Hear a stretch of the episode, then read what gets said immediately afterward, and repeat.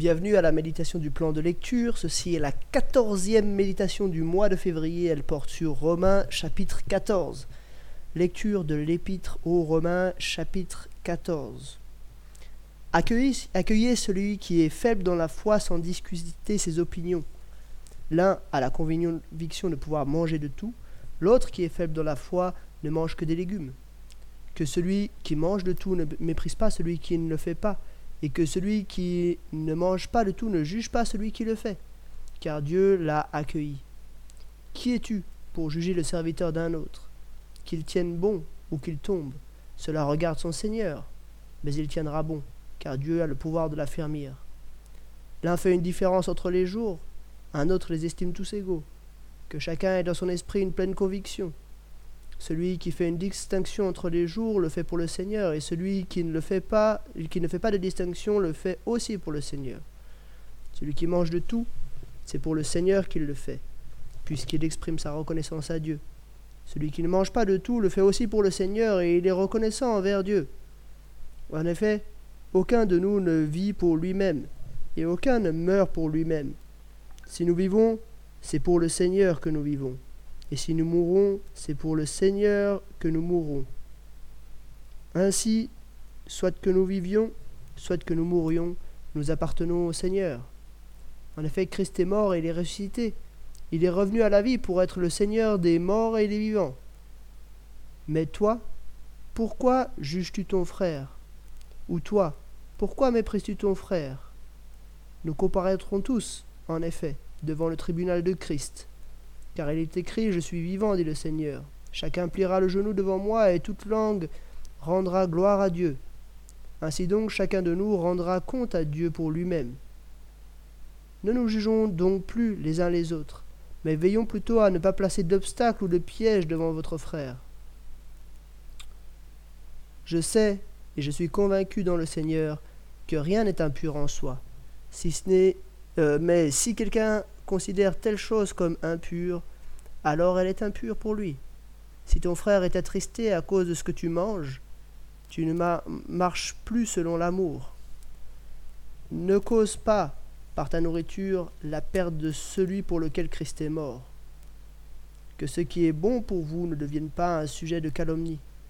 En effet, le royaume de Dieu, ce n'est pas le manger et le boire, mais la justice, la paix et la joie par le Saint-Esprit. Celui qui sert Christ de cette manière est agréable à Dieu et approuvé des hommes. Ainsi donc, recherchons ce qui contribue à entretenir la paix et à nous faire grandir mutuellement dans la foi. Pour de la nourriture, ne détruis pas l'œuvre de Dieu. Certes, tout est pur, mais il est mal de manger quelque chose si cela représente un obstacle pour quelqu'un.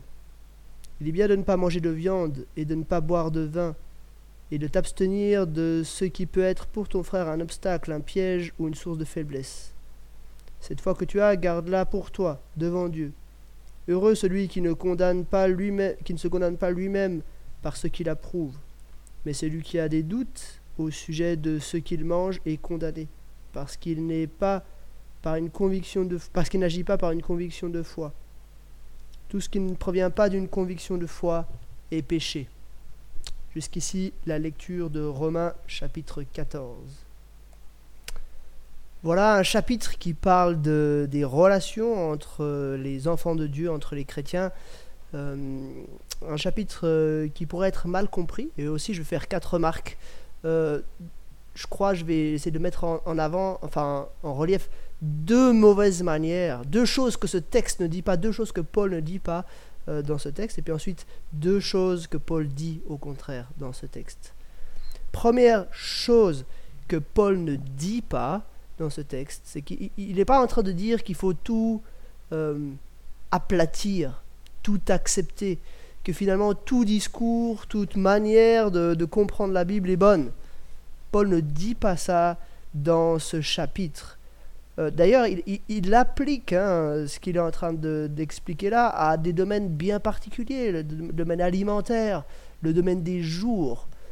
Donc ce que Paul est plutôt en train de faire, c'est qu'il est en train de dire euh, que, y a comme une, une gradation dans la théologie, ou en tout cas un petit peu des domaines dans lesquels il y a de la liberté. L'alimentation, les jours, il, parle en particulier de la pureté, indique que rien n'est impur en soi ou pur en soi, euh, mais qu'en fait c'est, c'est l'état de nos cœurs. Jésus dit exactement la même chose, hein, dans Marc 7 par exemple.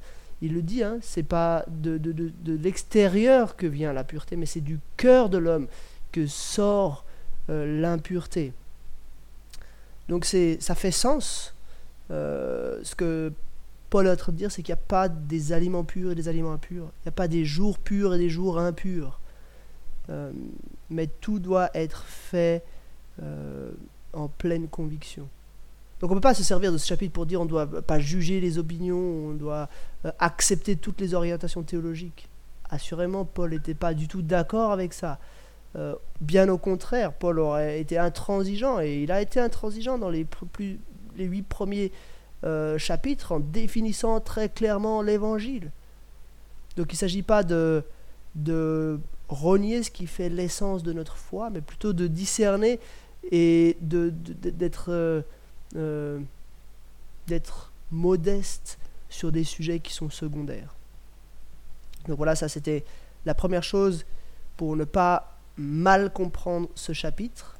La deuxième chose qu'il ne faudrait pas mal comprendre, c'est se servir de la faiblesse comme d'un, d'une excuse euh, pour le légalisme, en fait.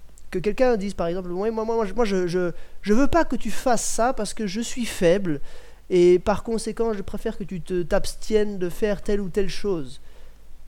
Il faut discerner. Il y a une vraie faiblesse et il y a une fausse faiblesse en quelque sorte. Euh, il y a euh, le, frère ou la sœur, jeune chrétien, qui peut-être euh, voilà, vit encore avec peut-être certaines incompréhensions ou ce genre de choses, et il faut respecter ça. C'est important. Mais par contre, il y, a des, il y a des personnes qui peuvent parfois jouer avec ça. alors qu'en fait, le chrétien devrait tendre à la liberté, la liberté en Christ. On devrait comprendre ces choses-là. Comprendre euh, en tant que chrétien ce qui est essentiel et ce qui ne l'est pas. Donc voilà deux choses euh, que Paul ne dit pas dans ce chapitre. Et puis maintenant, nous, allons voir euh, deux choses au contraire que Paul dit. Première chose, qu'est-ce qui motive tout ce chapitre? C'est l'amour. Hein. il le dit au verset 15. Si ton frère est attristé à cause de ce que tu manges, tu ne marches plus dans l'amour.